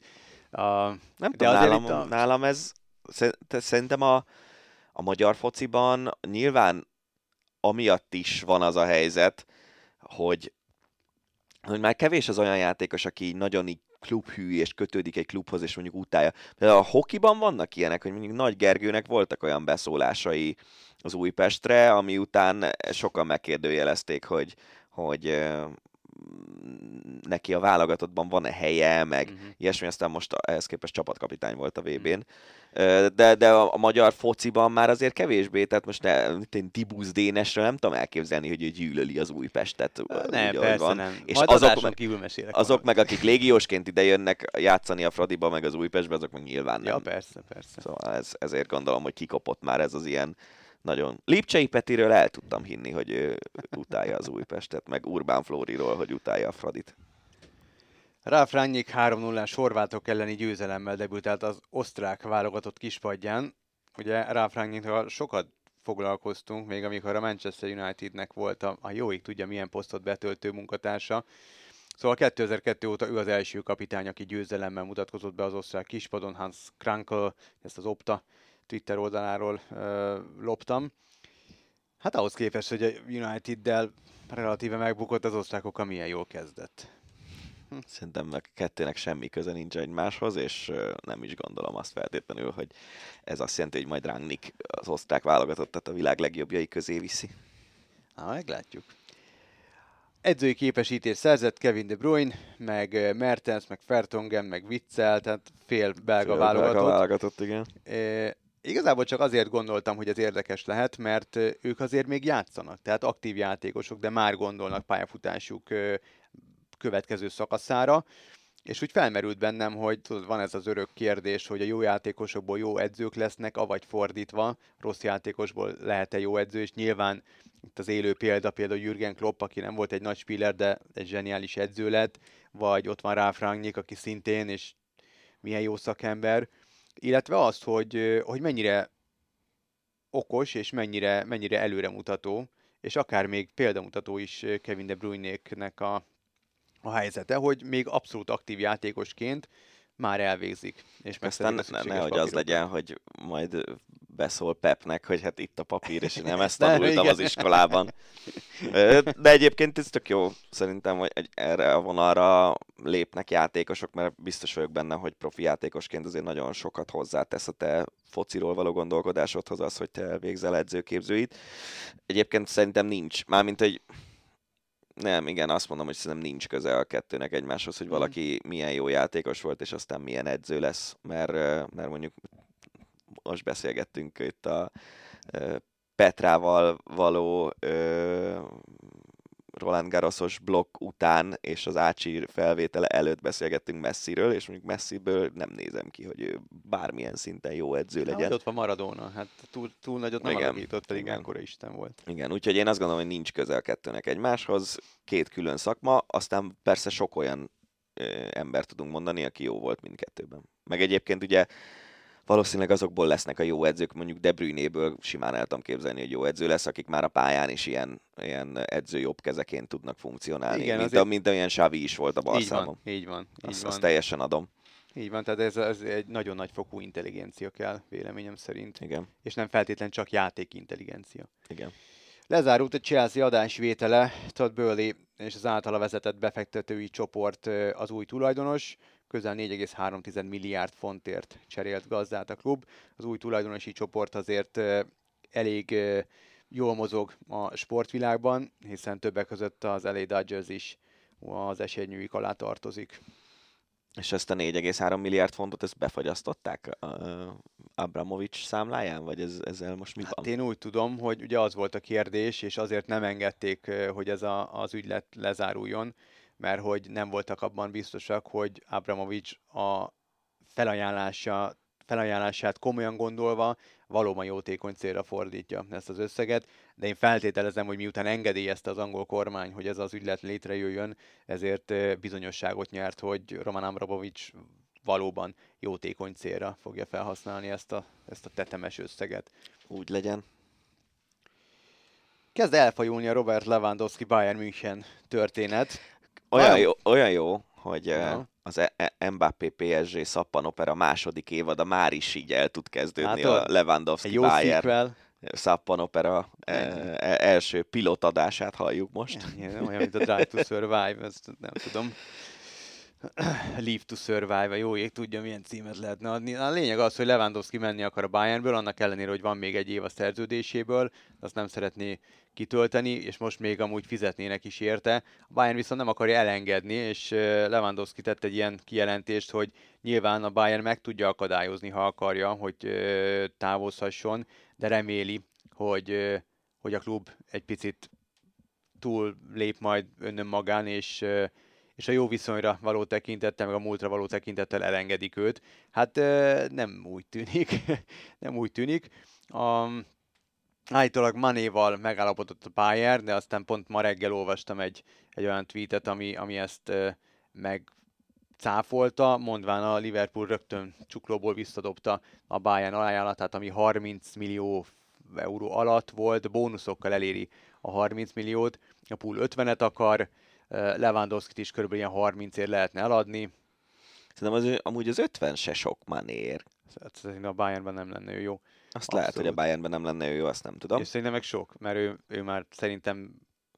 Én úgy gondolom, hogy az 50 azért sok, mert már túl van tehát már nem fog annyit akkorát menni, mint amit eddig ment. Hát jó, de milyen és meg, meg lejáró. Milyen játékosokért fizettek ki 50 millió hát eurót? a Bayern nem sokért. Jó, a Bayern én... nem, mert ők ugye általában a Igen. lejáró szerződésű hát, játékosokat szeretik. költeni. Én azt nem értem, hogy, hogy miért kell belevinni ilyen dafke dolgot? Tehát, hogy érted, ez, ez nem egy házasság, ahol nyilván, hogyha elfajul, akkor ott a férfi vagy a nő is belekönyököl, hogy most megkapod, megrohadsz akkor is. Um, tehát, hogy, hogy érted, ez az most ember... a Bayern szempontjából Igen, mondod? hogy az ember tett annyit ezért a klubért. Egy szemében hogy felbecsülhetetlen, amit, amit tett a, a Bayernért, el akar menni egy évvel a szerződése lejárt előtt, tehát nem ingyen kapsz is érte pénzt. Ha el akar menni, akkor mi az anyádért izmozol? Engedd el, fogjatok kezet, király volt, köszi Robert, sok sikert, kérjük a 30 millert, aztán szevasz. Én, szerintem a németek ennél kicsit ilyen pragmatikusabban gondolkodnak a dolgokról, és, és szerintem tudom képzelni, hogy a Bayern klub vezetése úgy volt vele, hogy jó, akkor aláírtunk ezzel az emberrel egy tudom, 5 év, évi 15 millió eurós szerződést, akkor azt töltse ki, és aztán mehet Isten hírével. Az a másik kérdés igazából, hogy ha, ha ott marasztalják, nem engedik el, akkor, akkor mondjuk Lewandowski megcsinálja azt, hogy én tíz helyzetből csak kettő direkt mellé rúg? Azt vagy fölé rúg? megcsinálja, Mert, hogy, de nem, hogy mi értelme van így megtartani ja, valakit, hogy nem akarod játszani, és azt már jelezte, hogy az előszezon meccseken, ha bele döglik, sem lép pályára. Tehát nem, ő nem, igazad nem, nem van teljesen ebben a kérdésben, tehát nem ez a, nem ez a része érdekes, hanem hogyha ha mégis a klub köti az ebet a karóhoz, mm. akkor Lewandowski mit tud csinálni, hogy kicsit kitoljon velük ő is. Tehát, hogy tényleg akkor, akkor nem fog 30 gólt rúgni a következő bajnokságban, csak 22-t, vagy, Szerintem vagy ő, mi lesz? Én el tudom azt képzelni, hogy ha a klub nem engedi el, és megmakacsolja magát, akkor ő is megmakacsolja magát. És akkor nem tudom, az NBA-ben is százszor láttunk már ilyeneket, hogy akkor nem tudom, sérült vagyok, ez van, az van, amaz mm. van. Tehát ez Robert Lewandowski is meg tudja mutatni, bár szerintem ő van annál intelligensebb, legalábbis eddig, eddig soha nem lehetett vele kapcsolatban bármiféle balhéról olvasni, úgyhogy én remélem, hogy meg fognak állapodni, mert senkinek sem jó. Nem, ez senkinek sem jó, viszont amit mondasz, az a része, az szerintem tehát, hogy ennek van egy olyan olvasata is, hogy te aláírtál egy öt éves szerződést, Robert Lewandowski, és hogy, hogy miért mondod négy után azt, hogy te már nem akarsz itt játszani, akkor miért írtál alá öt évre? Tehát én, én, én, nem, én ezt azt nem szeretem a fociban, a kézi ilyen szempontból egyébként tök pöpec módon működik hogy ott nem nagyon van olyan, hogy egy, egy csapat kivásárol egy játékos. Most volt a... Nincs pénz azért. Van, nyilván sokkal alacsonyabb összegekről van szó. A holland irányító srác Luke Steins, uh-huh. ő kölcsönbe került a Paris Saint-Germainhez akkor, amikor Nikola Karabatic megsérült. Azt hiszem, hogy Karabatic sérült meg, de mindegy, egy sérülés után vették kölcsön és aztán év végén, ahelyett, hogy visszament volna azt hiszem a Toulouse-ba, ahelyett kivásárolták valami két-háromszáz ezer eurót. Tehát azért mondom, hogy sokkal alacsonyabb összegekről van szó, de még ezen a szinten sincsenek nagyon kivásárlások, hanem az van, hogy 22 márciusban bejelentik azt, hogy 23 nyarán érkezik egy játékos. De nem azért, mert hogy oké, okay, van pénz, de hogy tehát ők a kézilabdában nem hajlandóak igazából költeni ilyen dolgokra. Nem, e- egész egyszerűen tényleg még 200 ezer euró, tehát ki tudna fizetni mondjuk a Veszprém, teszem azt, vagy a, vagy a Kielce, vagy a, vagy a Paris Saint-Germain, ki tudnák fizetni ezeket az összegeket az igazán nagy klubok, csak egész egyszerűen ennek a más a kultúrája, és, és nem annyira, tehát míg a fociban nagyon ritkán van az, hogy mondjuk te már a 22 tavaszán már a 23-24-es szezon keretét rakod mm-hmm. össze, mert tudod, hogy nyáron, majd úgyis augusztus 31-én este 11.30-kor még le tudsz igazolni mhm. valakit, és a kéziben ez nem jellemző, és, és, és én ezt nem szeretem a fociban, hogy iszonyatos hosszú szerződéseket aláírogatnak, és akkor ö, ugye hát edzőkkel is, akiket aztán három hónap után kirúgnak és fizetik a szerződésből fennmaradó összegét tönkretéve ezzel a klubokat. De hogy a játékosoknál is ez van, hogy, hogy akkor a játékos aláír öt évre, az rohadt kényelmes, és aztán három után már ú, én már mennék innen, mennék Jó, innen. De ezek a kapcsolatok megfáradhatnak azért. De ne, akkor nem kell öt évre aláírni. Nem kell öt, évre aláírni, hanem írjál alá. Egyébként Guardiola ugye sokáig ezt csinálta, hogy mint évente vagy két évente évente meghosszabbította a szerződéseit. Ez a része, ez, ez nekem szimpibb, és szerintem a kéziben ez tök jó, hogy, hogy tényleg tudod azt, hogy mondjuk 23 nyarán fog jönni, két éves szerződést, és akkor lehet, hogy ő már 24 elején aláír 25 nyarától. Hát igen, mondjuk ezek az egy szezonra való aláírások szerintem ez, ez borzasztóan nehéz ezzel együtt élni klubvezetés szintjén, mert nem tudsz tervezni. LeBron James is ezt csinálta egy csomószor a cleveland hogy tehát itt nehezen tervezel, hogyha idényenként hosszabbítod meg. A fociban szerintem még nehezebb, de de nem, azt mondom, nem azt mondom, hogy, nem. hogy évente kell, de Világos, hogy ne persze, legyen ne legyen három éves, évnél ha. hosszabb szerződést, én, hogyha klubvezető lennék, akkor nem nagyon írnék alá. Ja, ja. Olyat igen, mint amit most a Barca csinál, ugye Pedrivel, meg ezekkel a gyerekekkel, hogy akkor hat éves Persze. szerződés, egy milliárd eurós kivásárlási összeg, hogy magadhoz kötöd ezeket a fiatal tehetségeket. Olyat, olyat igen, de, de 34 éves csatárral, jó, Lewandowski mondjuk akkor volt 30, amikor ezt aláírt ezt a szerződést, 30 éves csatárral nem írnék alá 5 évet semmiképp. Abszolút, én ezt aláírom, és igazat adok, viszont tehát nem szere, azért nem szeretem ezeket a történeteket, mert nem, nem kell izmozni, tehát egy, egy, egy ilyen klublegendával nem izmozol, nem elegáns. Tehát nyertő nektek BL-t, nyertő bajnokságot, kupát, mindent, amit akarsz, fosta a gólokat éveken át, Persze. nélküle sehol nem lenne ez a csapat, nem elegáns. Engedd el, fogjatok kezet, és ennyi, és kívánjatok szerencsét egymásnak, aztán jó napot. Nagy az öröm a hazai pályán szegény Jármolenko öngójával 1-0-ra legyőzte Ukrajnát vasárnap a Velszi labdarúgó válogatott, és így 1958 után szerepelhet ismételten a világbajnokságon. Gerard Bél pedig hát egyelőre nem golfozhat, hanem kénytelen lesz focizgatni egy keveset, de szerintem ennek nagyon örül azért. Kíváncsi leszek, hogy Bél most hova fog igazolni, mert Madridban nem fog maradni még egy fél Na, elköszönt. Igen. Nagyon kíváncsi leszek, hogy, hogy milyen csapat látja meg azt a lehetőséget, hogy még egy úgy motivált Bél, hogy azért a, a, szeretne top formában lenni a VB-re, ja. tud-e segíteni fél évet. Amúgy meg nagy örömünnep volt a Velszieknél, és ez tök jó látni, hogy ilyen viszonylag kisebb csapatok is elérnek. Szerintem egyébként a magyar válogatott a Velszihez képest olyan nagyon nem érzem azt, hogy nagyon messze lennénk hm. tőlük. Uh, ha még lenne egy pár olyan játékosunk, aki mondjuk rendszeresen játszik a Bundesligában a mostaniakhoz, mostaniakon felül, akkor szerintem ilyen szintre mi is eljuthatnánk. Igen, ezért szerencsés, és ezt elfelejtettem mondani a Gerivel folytatott beszélgetés során, hogy ezért is szerencsés, hogy mi ilyen csapatok ellen játszunk, és lehet, hogy ők nem veszik százszázalékosan komolyan, viszont mi igen, mert ezek a játékosok így kitűnhetnek, és felkelthetik akármilyen menedzsereknek a, a, a figyelmét, és az lehet, hogy pont kivezeti őket az NB1-ből, és akár egy, egy holland, vagy egy, egy, egy championship, vagy egy német bajnokságban repíti őket. Reméljük, hogy így lesz. Ronaldo, a brazil, bukott egy fogadást, pontosabban nem is egy fogadás, hanem megígérte, hogyha a Valladolid feljut az első osztályba, akkor bringán vág neki a stadion, és Santiago de Compostela közötti útnak, ami olyan 450 km, és találtam is képet róla. Egy, Én videót láttam. Nagyon jó márkájú biciklivel vágott neki ennek az útnak, csak úgy mondtam. De egy Montival, nem Na jó, országúti. Hát, hogy mondjam, kikerekedett Ronaldo. Még a Jót fog tenni a bringát. Igen, igen. Kis kardió. ahhoz képest is ki- kikerekedett, mint amikor legutóbb láttam. Amúgy úgy tudom, ezt Benji Nagy Benjamin kollégánk mondta, hogy, hogy neki van tulajdon része ebben a Valladolidi klubban, Igen. valami 50 százalék, azt hiszem. És hát egészségére a szép tájakon. De én mondjuk kerülővel mennék, én kimennék a tengerpartra, de ő tudja. Kézilabda. Megmondom őszintén, elfelejtettem betenni a, az ácsiba, és most De az pár a- percre adáskezdés előtt pótoltam a De hiányosságot. ugye ebben az a visszatérő poén, hogy Faga minden héten képes elfelejteni, és És tegnap, nem direkt tegnap este, tegnap este kérdezte, hogy volt-e valami kézi. Poénból. Poénból kérdezte, mert, Mert együtt néztük amúgy. Igen, itt voltunk vasárnap, amikor a Győr játszotta a BL döntőt, és, és mégis kibírta hagyni a Tácsi rovatból a nem női, női bajnokok ligája döntőt. Végül is nem fontos. Nem. Szóval ezüstérmes lett a Győr. A jó kezdés követően végül elvesztette a bajnokok ligája fináléját. Ugye Budapesten rendezték ezúttal is. De már nem a Paplászlóban, hanem az Már MVM nem, Dómban. már nem. Mi volt a gond? 14.800 volt, vagy valami ilyesmi a nézőszám az elődöntőn is, és 15 ezer fölött volt a nézőszám a döntőn. Minden idők legnézettebb női kézilabda meccsei a, Kemény. a helyszínen.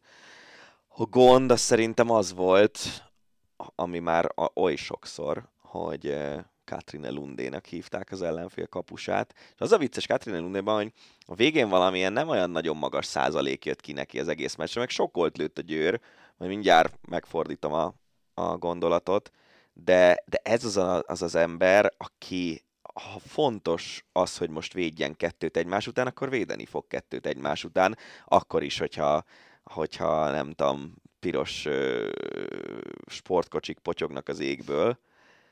Félelmetes, félelmetes. Az olimpián, ugye 41 vagy 42 éves Katrine Lunde, augusztusban az olimpián játszottunk a norvégokkal negyed döntőt, és az volt, hogy elég sokáig ugye vezettünk, és nagyon nagy meglepetés lett volna, hogyha meg tudjuk verni a norvégokat, és aztán hajrára beállt Katrine Lunde, és így leúzta a rolót. És, és azt hittem, hogy az az utolsó alkalom, amikor Katrine Lunde megszivat egy magyar csapatot, de Hát lett nem. még egy. Lett még egy, és, és tényleg az volt, hogy a hajrában jöhetett volna föl a, a győr, és védett három zicsert egymás után. És a, a másik oldal meg az, hogy ö, azt hiszem 33 gólt kapott végül a győr, ö, pontosabban az Eto, győriek azt szeretik, hogyha Etónak hívjuk a klubot, és nem Győrnek.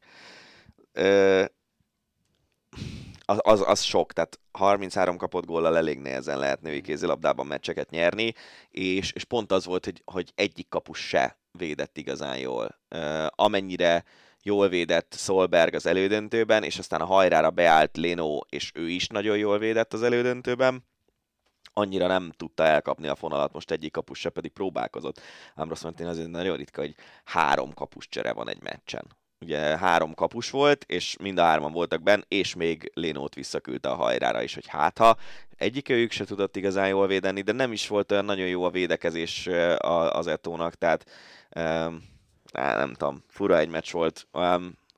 Tudod, vannak ilyen meccsek kéziben, hogy, hogy oké, okay, hogy még sok van hátra, de hogy így a tendencia sem mutatott arra, hogy egyszer csak majd fel, fel uh, tud zárkózni ebből a két-három gólos hátrányból a, az Eto, és, és uh, ja, mm, tényleg az volt, hogy a, amikor viszont felzárkózhatott volna, akkor egyrészt Pinteának volt három darab üres kapus kísérlete, amiből egyből se lett gól, de ráadásul ebből kettő nagyon hülyén lett eldobva. Uh, Másrészt, amikor voltak zicserek a végén zárkozni, akkor meg Lunde védett. Úgyhogy ezen múlott szerintem leginkább. Rosszabbul ment a védekezés a, a Győrnek, és, és a kapus bravúrok azok a túloldalon jöttek a fontos pillanatokban. No, ö, hát a nagy melegre való tekintettel egy kicsit téli sportra váltunk, váltunk. Újra pályázna a Jégkorong Szövetség egy esetleges VB rendezésre. A sportnapilapban láttam egy interjút, és elhangzott a cím, hogy talán csak szerencsétlen időbeli egybeesésen múlott, hogy nem tudta a szövetség megkapni a kormány garanciát, és ha az újonnan felálló kabinetnek több ideje lett volna. Akkor... Igen, hiszen akkora változások voltak az újonnan felálló kabinetben. Ja. Az a durva egyébként, hogy tényleg a szlovénoknál később volt szerintem egy héttel a választás, mint nálunk, és ott a kormány az új tudott garanciát adni erre az eseményre. Igen, de ez a bullshit mutató egy picit így kilengett. Nálam is, igen. No. Ö, szerintem soha többé nem lesz erre esély, és nem is akarok erről nagyon sokkal többet mondani ennél. Na akkor műkorcsolyára váltunk. A Nemzetközi Korcsolyázó Szövetség a nemzetközi versenyek alsó korhatárát 15-ről 17 évre. Felnőtt versenyeken. Felnőtt versenyeken. 15-ről 17 évre emeli, nem egyből, hanem x év alatt.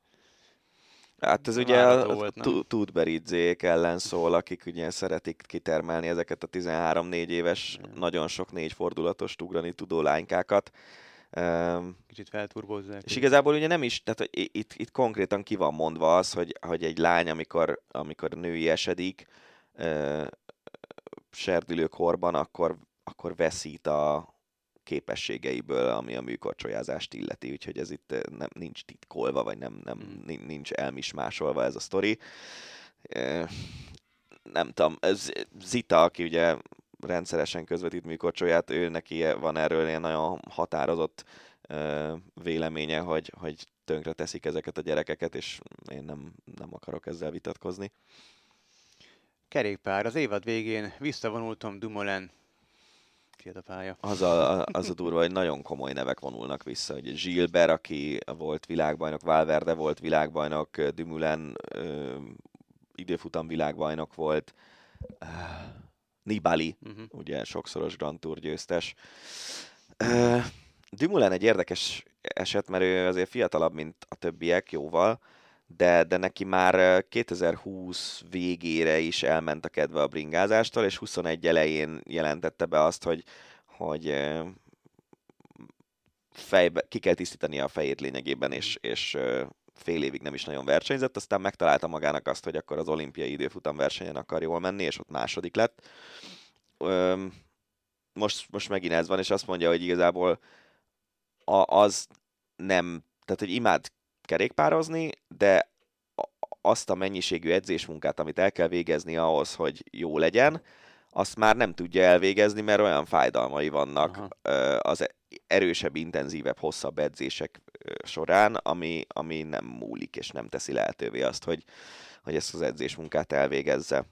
Úgyhogy ezért akar visszavonulni, valószínűleg még a világbajnokságon az időfutamon fog menni egy jót. Hát egy nagyon nem örömteli hír. Hivatalos honlapján jelentette be Greg LeMond, háromszoros túrgyőztes, kétszeres világbajnok, legende, hogy leukémiával kezelik, viszont szerencsére a, egy olyan válfaját diagnosztizálták a betegségnek, amely, amely gyógyítható, és meg is kezdték a kezeléseket, úgyhogy nyilván nem hallgatja sajnos a podcastet, de innen is jobbulást kívánunk neki, meg mielőbbi gyógyulást. LeBron James az első aktív sportoló kosárlabdázó, aki belépett a milliárdosok klubjába. Mert mint dollárban gondolom. E, igen, nem forintban. Igen, dollárban. Volt az, el, az Eurosport.hu-n levezette Babos Peti kollégánk, hogy ez hogy jött össze, hogy milyen szisztematikusan építette föl a pályafutását, hogy körülvette magát gyerekkori barátokkal, négyen segítik az ő birodalmának az épülését, illetve az, hogy ő csak a kosárlabdával foglalkozhasson, és azért ez egy nagyon dicséretes dolog, ahogy, ahogy a pályán kívül is felépítette ezt az egész sztorit, és még a jótékonykodásra is jut ideje meg pénze, úgyhogy kemény.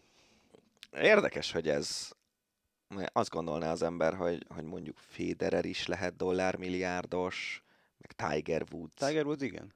De akkor miért írtad azt, hogy az első... Ja, első aktív. A, de várjál, Tiger Woods is aktív. Igen, de kosárlabdázó. Tehát kosárlabdában ja, még ilyen ja, nem ja, ja, oké. Okay. Jó, hát ez az mondjuk nem meglepő. Jordan is visszavonulása után lett uh, milliárdos, amikor már a Charlotte-ot uh, megvásárolta a Igen, igen. Ez így érthető, mert azért játékos pályafutás közben összeszedni egy milliárd dollárt, azért ez még a mostani fizetések mellett se olyan könnyű. Nem, hát itt azért nagyon komoly üzleti érdekeltségek ah. vannak. A Fenway Sports meg ilyenek kapcsán.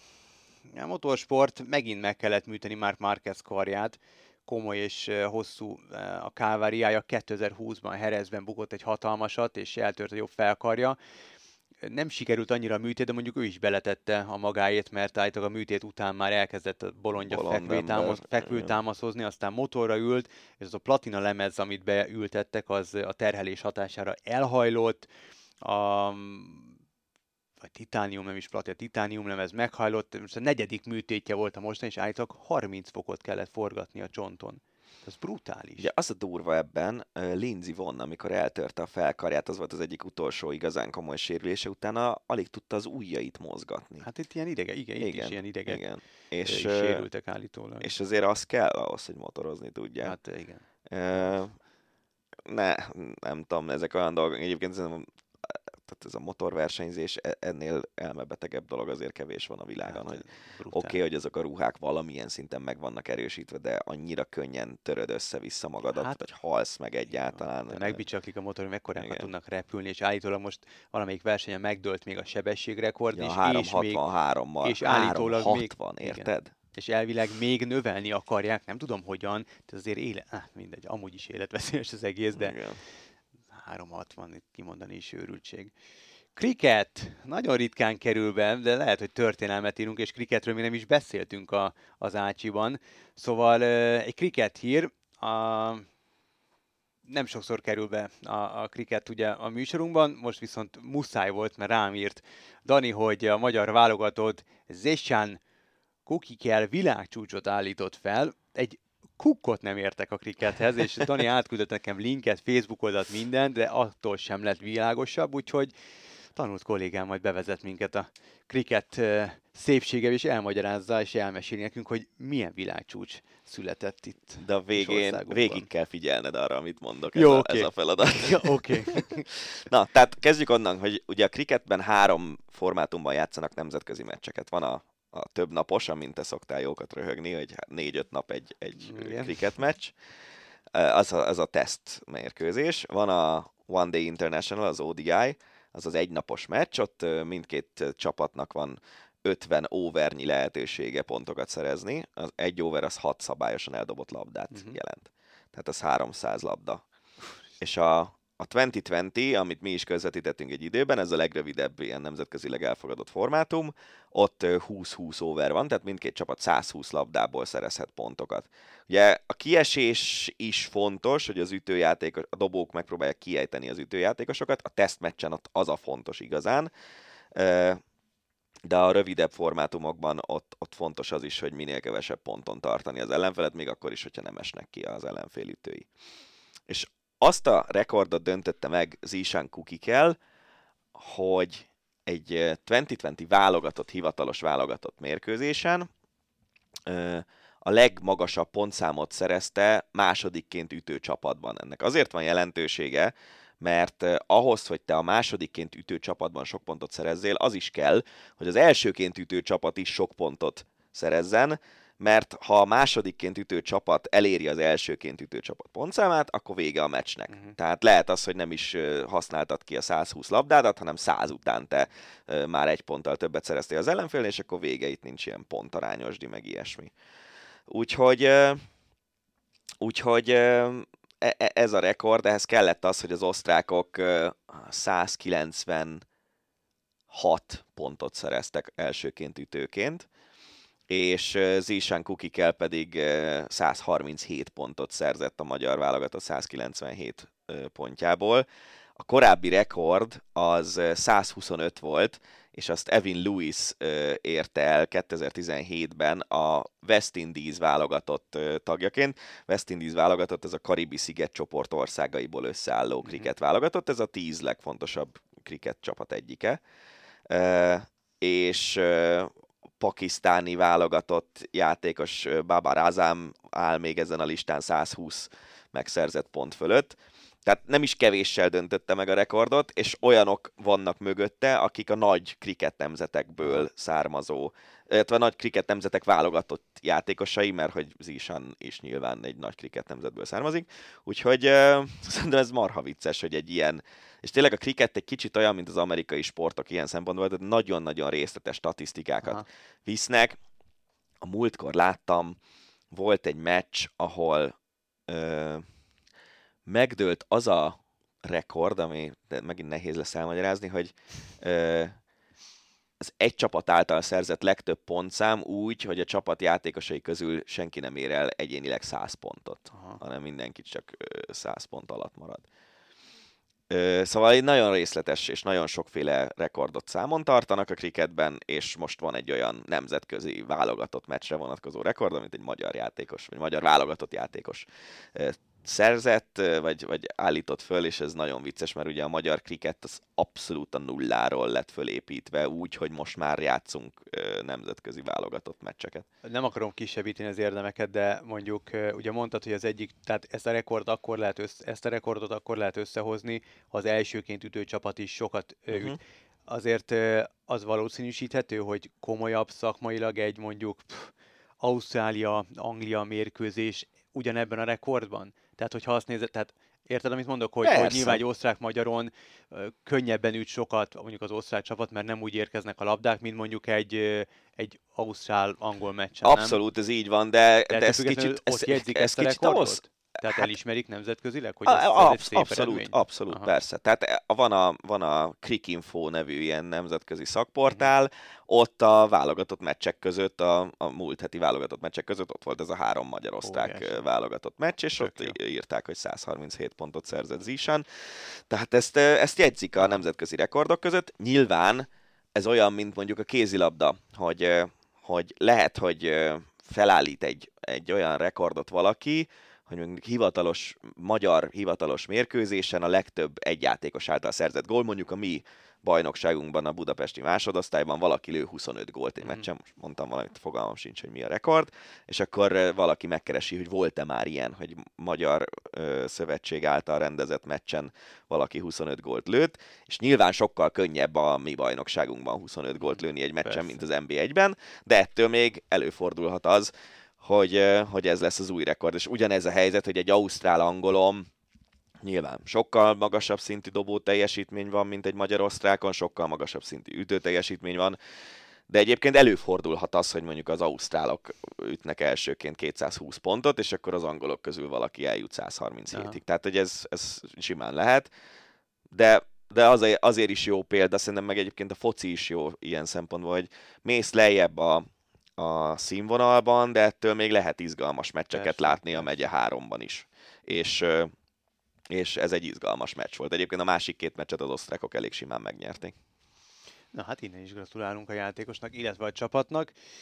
Ennyi volt erre a hétre az Ácsi. Jövő héten is jövünk, ha esetleg ö, találkoztok olyan hírrel, amelyet ö, beküldöttek hozzánk, mert hogy érdekel a véleményünk, akkor, akkor ö, tegyétek meg. Instagramon vagy, vagy leginkább Twitteren elértek bennünket. Nagyon szépen köszönjük, hogy ezen a héten is bennünket hallgattok, és találkozunk a jövő héten is. Révdanit és Farkasvölgyi Gábor hallottátok. Sziasztok! Ez volt a Hosszabbítás, az Eurosport podcastje. A műsor témáiról bővebben is olvashattok honlapunkon az eurosport.hu.